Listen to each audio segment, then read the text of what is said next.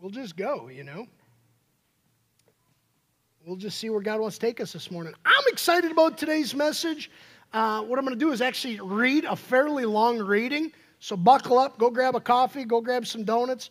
Uh, but if you have your Bibles, you can open up to Matthew chapter 19. And I'm going to start in chapter 19 and read through quite a bit of chapter 20. And then we'll pray, and then we'll get into the message. Does that make sense? And that's kind of the thought. So if you have your Bible, feel free to open up. Otherwise, it's on the screen. Free Bibles are in the back if you need a Bible. That's our gift to you if you need a Bible. We, we love giving people Bibles. Okay, so we're in this series as we're following Jesus to the cross and to the empty tomb. As we're following Jesus, we've been walking through some of Matthew here. Last week, where we ended is where we're picking up. So, Matthew chapter 19, verse 26. Well, this was last week, but Jesus looked at them and said, With man this is impossible, but with God all things are possible. Now, in my Bible, there's not a break at verse 27. It's not until chapter 20. But I'd actually take 27 here and connect it more with what we're going to be talking about today. And I'll maybe tell you why, but I also might not. It depends on if it, I lose it. But, but there's, I'm breaking it actually here a little bit intentionally. So, then Peter said, in reply. So it is connected to the previous, okay? But it's also connected to where we're going. Then Peter said in reply, See, we have left everything and followed you. What then will we have? Jesus said to them, Truly I say to you, in the new world, when the Son of Man will sit on his glorious throne, you who have followed me will also sit on 12 thrones, judging the 12 tribes of Israel. And everyone who has left houses or brothers or sisters or father or mother or children or lands for my name's sake will receive a hundredfold and will inherit eternal life. But many who are first will be last, and the last will be first. Now, that phrase there, you're going to hear two more times. And I, it's that phrase that I'm kind of seeing connected here as it's used three different times here. You'll hear, you'll hear it again. Then Jesus tells this parable. For the kingdom of heaven is like a master of a house who went out early in the morning to hire laborers for his vineyard. After agreeing with the laborers for a denarius, uh, for a denarius a day, he sent them into his vineyard. Okay, so do you understand the setup? Sometimes you guys start to just zone out and you're not even hearing the story. So I want to make sure you hear. There's a guy, he goes and gets some workers, okay, and he puts them to work early in the morning for a denarius a day. They agree upon it. And going out a little later, about the third hour, he saw others standing idle in the marketplace. And to them he said, You go into the vineyard too, and whatever is right, I will give you. Notice he doesn't tell them how much there. That's interesting. So they went. Now, going out again about the sixth hour and the ninth hour, he did the same thing. And about the 11th hour, the man, the owner, went out and found others standing. And he said to them, Why do you stand here idle all day? They said to him, No one has hired us. So the guy says to them, You go into the vineyard too. And when evening came, the owner of the vineyard said to his foreman, Call the laborers and pay them their wages, but begin with the last up to the first. And when those hired about the 11th hour came, each of them received. So these are the guys who got who were asked to work later in the day. They came first. They each received a denarius. Now, when those who were hired first came, they thought they would receive more. But each of them also received a denarius. And on receiving it, they grumbled at the master of the house, saying, these last worked only one hour. You've made them equal to us who've borne the burden of the day and the scorching heat. But he replied to one of them, Friend, I am doing no wrong. Did you not agree with me for a denarius? Take what belongs to you and go. I choose to give to this last worker as I give to you. Am I not allowed to do what I choose with what belongs to me? Or do you begrudge my generosity? So the last will be first and the first will be last. There it is again, right? And as Jesus was going up to Jerusalem, he took the 12 disciples aside, and on the way he said to them, See, we are going up to Jerusalem. And the Son of Man will be delivered over to the chief priests and the scribes, and they will condemn him to death and deliver him over to the Gentiles to be mocked and flogged and crucified. And he will be raised on the third day. He, he prophetically gives he's about what's about to happen, right? Then the mother of the sons of Zebedee came up to him with her sons, James and John, kneeling before him. She asked him for something, and he said to her, What do you want? She said to him, Say that these two sons of mine are to sit, one at your right hand and one at your left, in your kingdom. Jesus answered, you do, not what, you do not know what you are asking. Are you able to drink the cup that I am to drink? They said to him, We are able. He said to them, Okay, you will drink my cup, but to sit at my right hand and at my left is not mine to grant, but it is for those whom it has been prepared by my Father.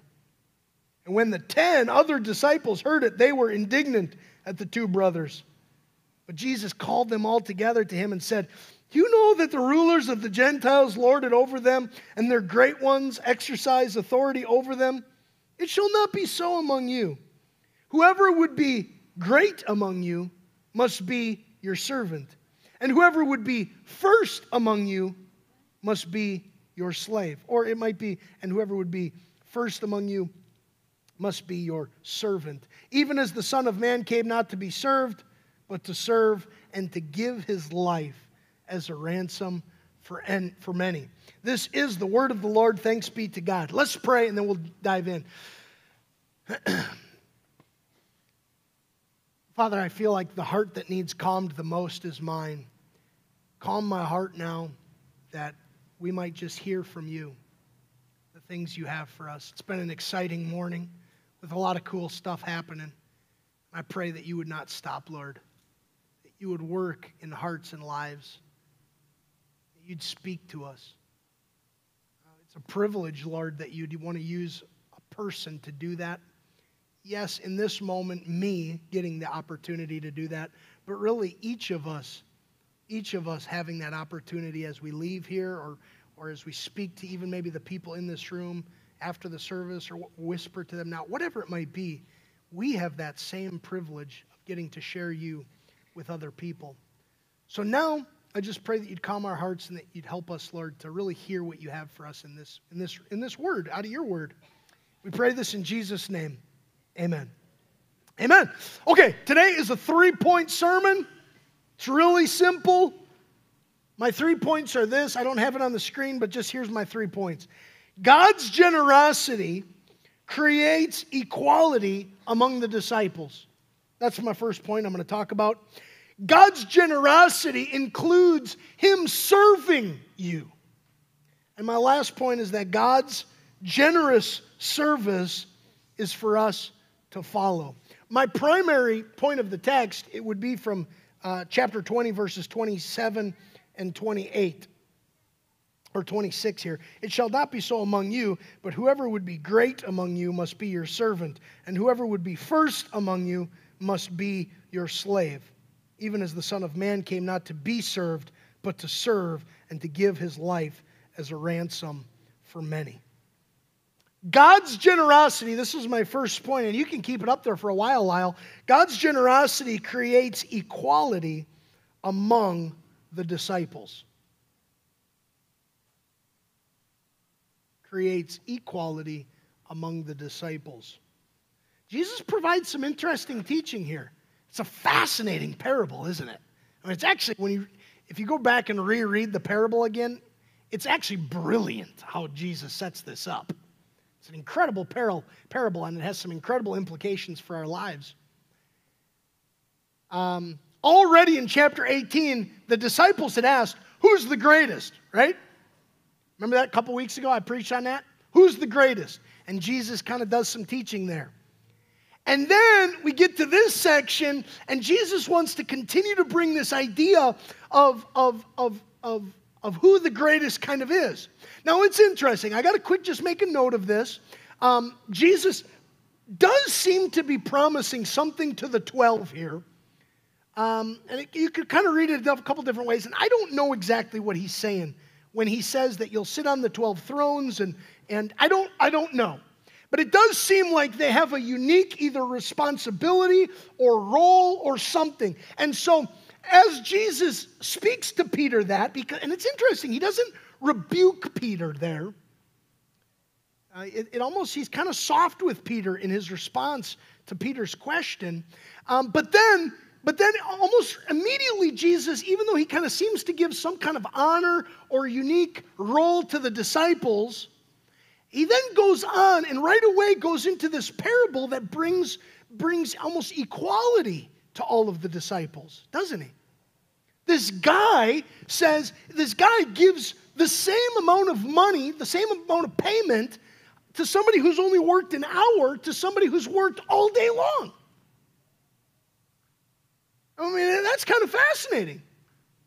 And the way Jesus sets the parable up, the, the, the guys who had to wait all day get paid at the end. So they start to think, well, if he's going to pay them that, then surely he's going to give us even a little more. And yet, the master says, no, um, we agreed upon this. It's fair. Here you go. That's fascinating. You know, as I was just kind of thinking about kind of the, the general implications of this, I was thinking about like, who's, who's the most important in, in the church or God's kingdom? Who is the most important person, right? And we start to think about this and we maybe even start to wonder about like what is some kind of hierarchy or what is kind of what is some kind of org chart? Give me the org chart. You know what i mean? Sometimes we want to know that. And so you got somebody like uh, let's just call a person uh, some pastor person okay?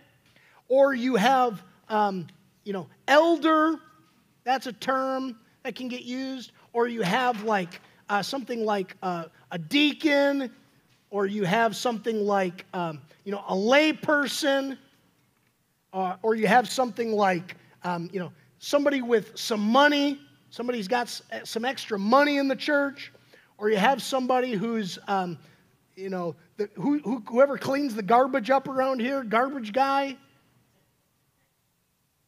garbage person, um, or maybe you have, um, uh, I don't know, what else might you have? You might have a lot of different people, or you just have regular person, whoever that is. Um, you might have, uh, I was going to think of some others. You know, our board of directors, we have a board of directors here, board of directors at our church. Well, okay, give me the org chart. Who's, who's the most important? You know, what? Give me the flow. God, you know, we'd all probably be pretty cool with God being that one. And then what does it look like?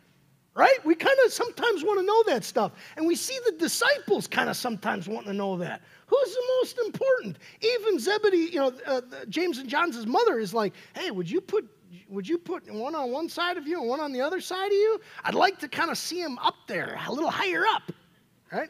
I'd like to kind of do, you know, there's a classic mom.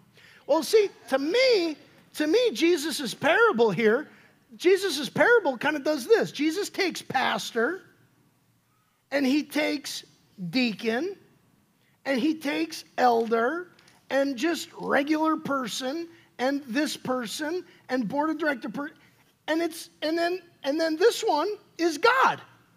And it's just in this parable he just basically equalizes everybody doesn't he? And before god there's just everybody else now, we have certain roles and responsibilities, so you might be a leader and you have maybe the gift of leadership, and so a particular role that you play is to lead people. But that doesn't mean that you become like, you know, up here and you down on all you other people or something like that. You see? So it's interesting because even though Jesus does give a unique something, and I don't fully get exactly what, what seems like the 12 disciples, he then quickly goes into because of the generosity of the master, you all get the same payment. That's kind of interesting, isn't it? Okay, let's think of another situation. Um, now, this is just another angle as I was thinking about it. What about a situation where somebody has been a Christian their whole life and they're now like 70 years old and they've been following Jesus forever? They've had certain trials and tribulations that they've had to go through. Maybe they've, maybe they've been divorced and they've had to walk through that particular trial. Uh, maybe they've lost a loved one and they've had to go through that particular trial in their life.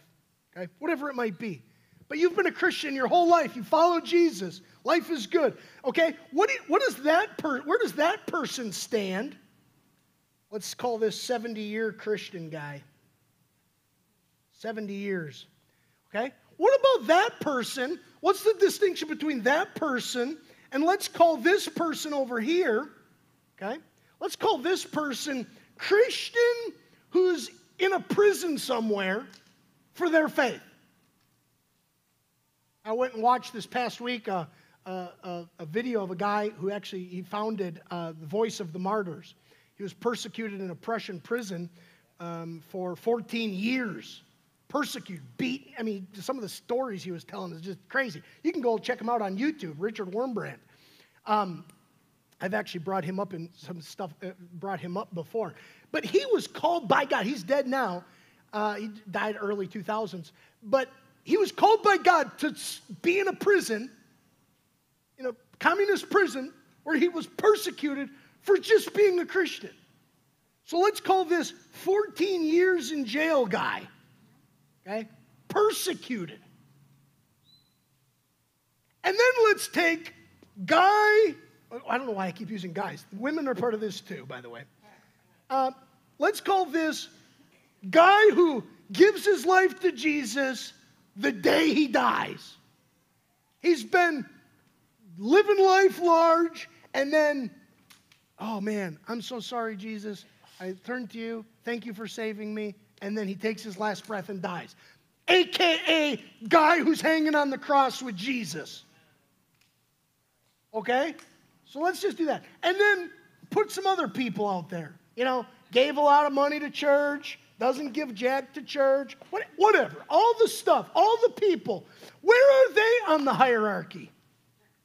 What does that what does that look like? You know, is there kind of a top down? Is there what, what does that look like? Well, it looks the exact same, right? Jesus brings this great equality thing where it's like, well, it's the same thing. It's just there it is. God's at the top, and it's everybody else. That's what this story's all about. The generosity of the master who gives a denarius to the guy in the morning the same as the guy at nighttime. Now, if you've been stuck in a Russian, if you've been stuck in a communist prison for 14 years being persecuted for your faith, what do you think about the Seth Kunze of the world, who's got a pretty good life? I've had to go through some various trials. But I haven't had to go to a prison and be persecuted for my faith yet. Well, what do I think about the guy who's gotten to go and do drugs and have a great time and live life large? And then they give their life to Jesus. In a couple years, they have a massive heart attack and they're like, ah, lucky son of a gun. How do we think about some of this stuff? See, that's what the disciples are struggling with. The disciples are wanting to see some kind of org chart. They want to see boom, boom, boom, boom. Where do I fit on that? And, and Jesus just brings this incredible parable that just. There's roles, there's gifts. I'm not saying that. There's uniqueness to each of us. Yes. Do we sometimes play a role of of overseer and, and there's shepherding and overseeing of things? Yes. Leadership? Yes, yes, yes, yes. But all of those are gifts and roles that need to be seen in this context. Do you understand that? This is a beautiful thing. This is Jesus in what he's kind of given us here. So, God's generosity creates equality among the disciples. Look at Matthew chapter 20, verse 15. Am I not allowed to do what I choose with what belongs to me? Or do you begrudge my generosity? Equality comes from what is equal, where does the equality come from? Who is it that gets to govern this and do this? It's God's generousness that does this and makes this happen. Because he wants to give a denarius to one, and you know what he wants to do? Give a denarius to somebody else.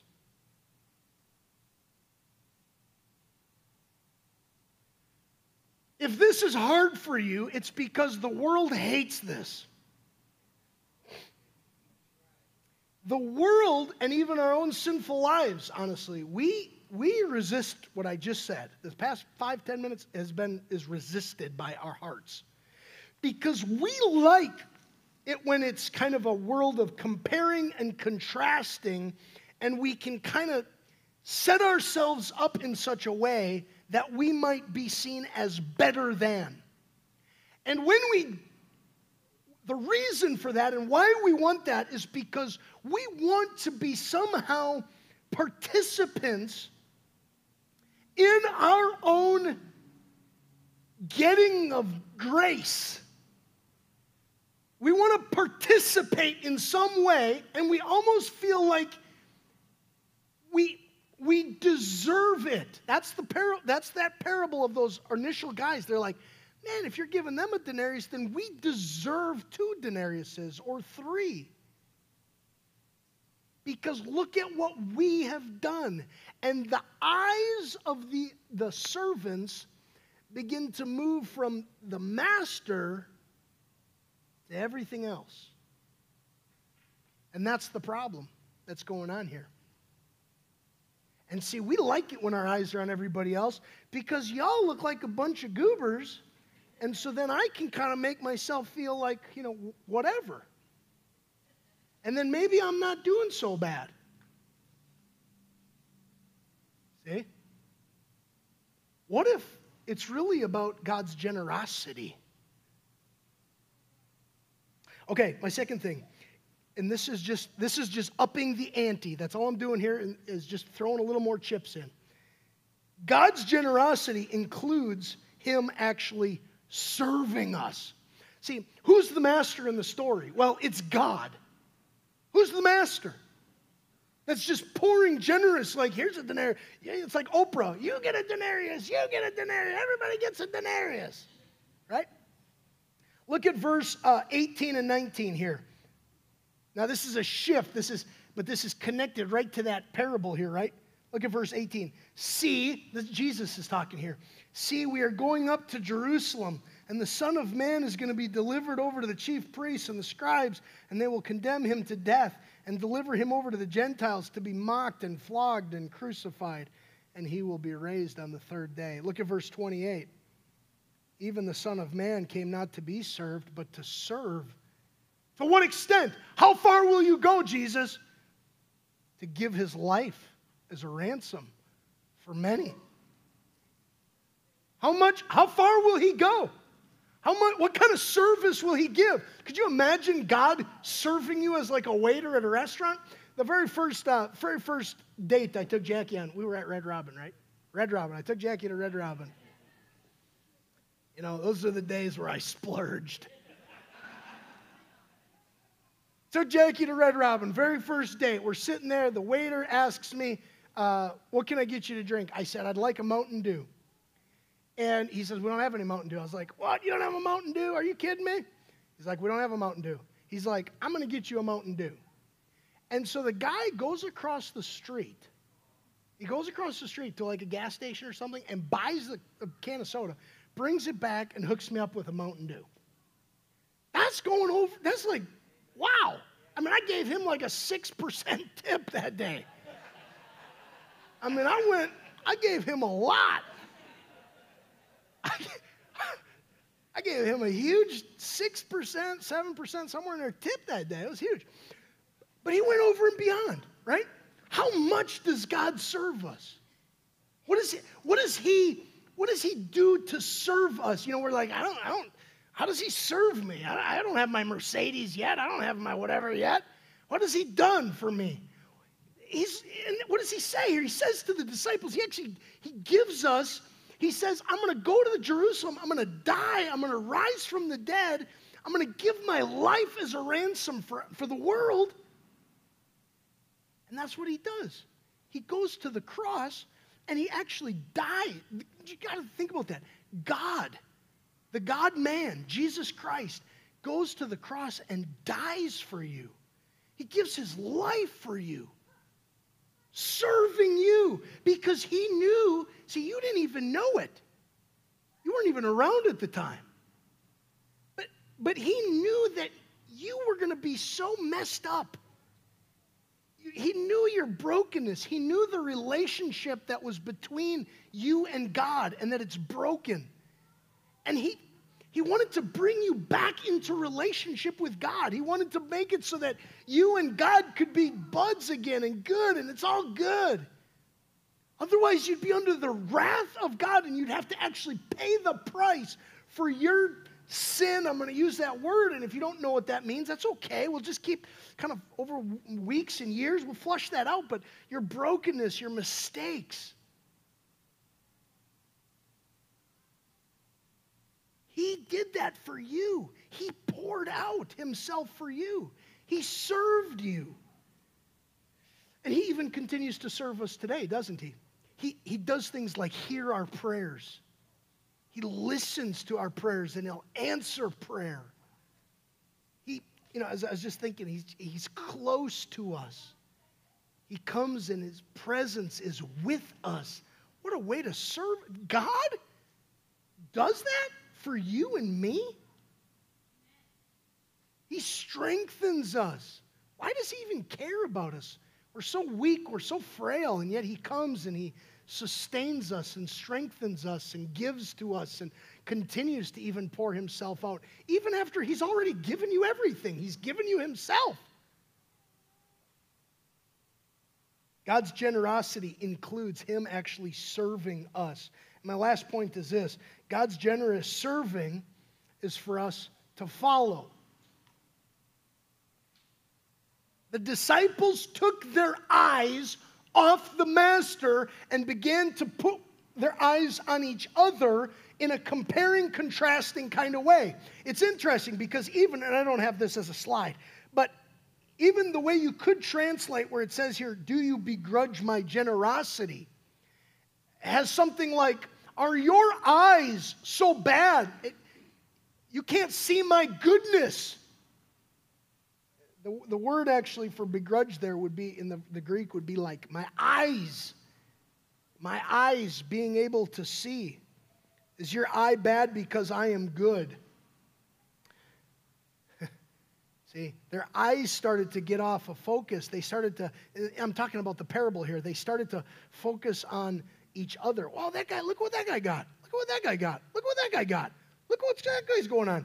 And they're forgetting the generosity and the goodness of the master. He can do whatever the heck he wants, it's his stuff. You know, but but we don't want that. We want a little bit of hierarchy. We're like, man, I've been a Christian a long, long time. I've been serving Jesus for a long time. I went to a communist prison. My gosh, what else do you want me to do? This guy's got it so easy. Uh, the generosity of the master. He's just pouring out and pouring out and pouring out. How far will he go? Will he run across the street to get a Mountain Dew? He already's proved it. He's gone to the cross for you. He's already run across the street, grabbed the Mountain Dew, and brought it back. He's going way above and beyond. Jesus says, verse 26 and 27, I keep going back to this, it shall not be so among you. We're not going to play this game mother of the sons of Zebedee. What are you talking about, lady? Disciples, as you're looking at each other and trying to govern each other and rule over each other and be the head over everybody and set yourself up over everybody else? No. Whoever would be great must be the servant. Whoever would be first must be the slave. And that word servant there, you could even be like deacon. It would be the uh, one who serves. And whoever would be first among you must be your slave. See, when you're following the master, when your eyes are on him, you go where he goes. And so you, when he's where, where he's serving and pouring, you, you follow him. That's our whole series is about following the master and where the master goes, that's where we go. Where does the master go? He goes to giving everything for others and, and service and selfless life, a selfless life, and a pouring out into others. How can you do that? See, let me just think about this for a second. How can you do that? How can you pour out and give everything? Because it feels like God, I, I need. I'm in such, it feels like sometimes. See, the reason Jesus can give everything, follow me here on this. The reason Jesus is able to give everything is because he has everything. He's got everything. And as he focuses in on the Father, he simply trusts that the Father and their relationship, he just has from the Father. And so he can just pour out. Well, why is that different for us? See, why can't we pour out everything? See, that's what we're called to do. See, what we want to so often do is give 50%, keep back a little bit, because I, I want to keep a little bit in case I need that. What Jesus is calling us to here is he's calling us to pour out, to be the craziest servant out there, just itching to serve, itching to pour out, itching, just, yeah, I want to serve. I want to go do, I want to go, I want to go. Why? Because you already have everything. You don't actually, see, that's the difference between the world service and the Christian church service. The world has to serve in order to get. We get to serve because we've already gotten. See? We have everything, so we can just bleh, pour it out over everybody else because we can just trust we got it all. That's good stuff. And so, and so, here's my little phrase. Here's my here's my tweetable moment.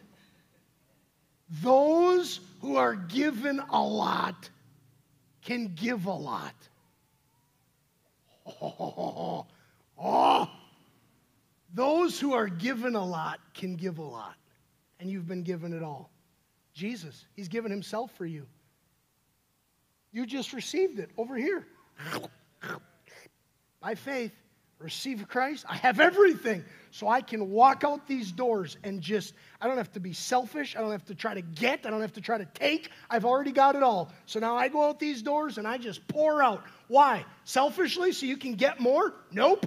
Just because it's for everybody else. Blah, blah, serve, serve, serve. Serve, give, pour out. Why? Because I got it all.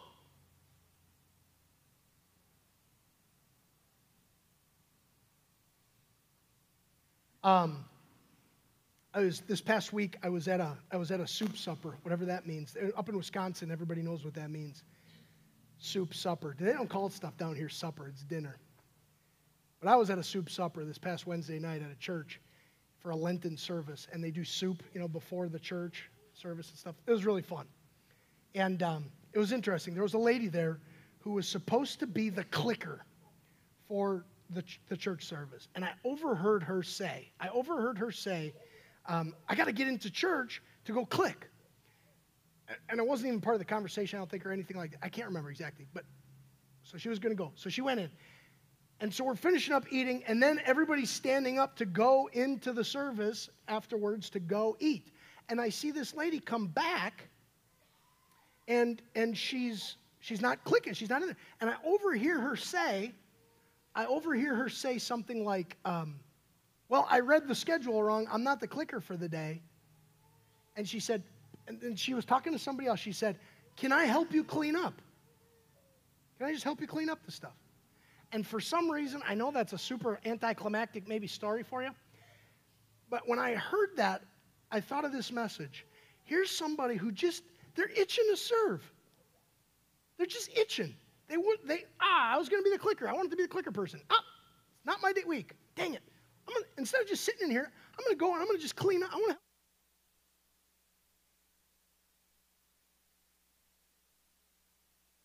Do you see what I'm saying? They were just itching to help and get there because they had it all. I've learned so much from so many of you. I just want to say this to end. I've learned so much from so many of you around service. Because that's one, one really cool thing about our church, I believe, is we have some people who know they have everything. They don't have to try to get more because they got it all. And so then they just serve. And I've seen some incredible acts of service in here. And I'm not talking about the big stuff that makes the news. I'm not saying that. I'm saying just down and just gritty and just nobody even knows about it. That's the best kind. That's, that's what Jesus calls us to. Whoever would be first, is going to be last. Whoever would be first among you must be the slave, just like the Son of Man. So we follow him. This is what we're called to. Let me make sure I'm catching my last thought. We are called to be we are called to be generous as we look to our neighbors, as we look to our church family, as we look to the needy in the community, as we look and are itching for opportunities, as we as we look to be generous. May we be the kind of people who are following the master who served us. And may we be the kind of people who are who are who have it all because we already do. I'm telling you that. You have everything in Christ. And so now just go pour it out. Go pour it out to the rest of the world. Serve. Be the most generous servants. Just be the most generous servants to your family, to your neighbors, to your friends. Just be generous and be just bleh to everybody. And then return to the Word and let Jesus fill you up and then get into your small group and let Jesus fill you up. Come back to Sunday stuff, let Jesus fill you, and just gather and then go and pour out and just, and that's it. And just, that's your life. That's the life Jesus has for us. This kind of stuff, this, don't, don't, don't get all so screwy with that stuff. You got to try to put it out. Those who are given a lot, give a lot. Does that make sense? Nobody even really oohed and awed on that one, but that makes a lot of sense to me. So, hey, let's um, let's pray. Lord, I thank you. I thank you that you have given us a lot. You've given us eternal life. You've given us forgiveness, your presence. You've given us everything. You've given us yourself. Jesus, as we now, as we go back into this world, to serve. May we be generous with our service. May we be generous with our service. Starting, starting with our spouse, starting with our kids, with our families, with those that we know in our communities, and then just bubbling over to the to the person we meet at the restaurant, and just all the random stuff too. May we just pour out and be the most generous servants. Jesus, thank you that you served us by dying for us. Thank you that you you still serve us in your, your gifts that you just keep pouring into our lives. We're amazed, Lord. Thank you, Jesus. Thank you, Jesus. Pray this in Jesus' name. Amen.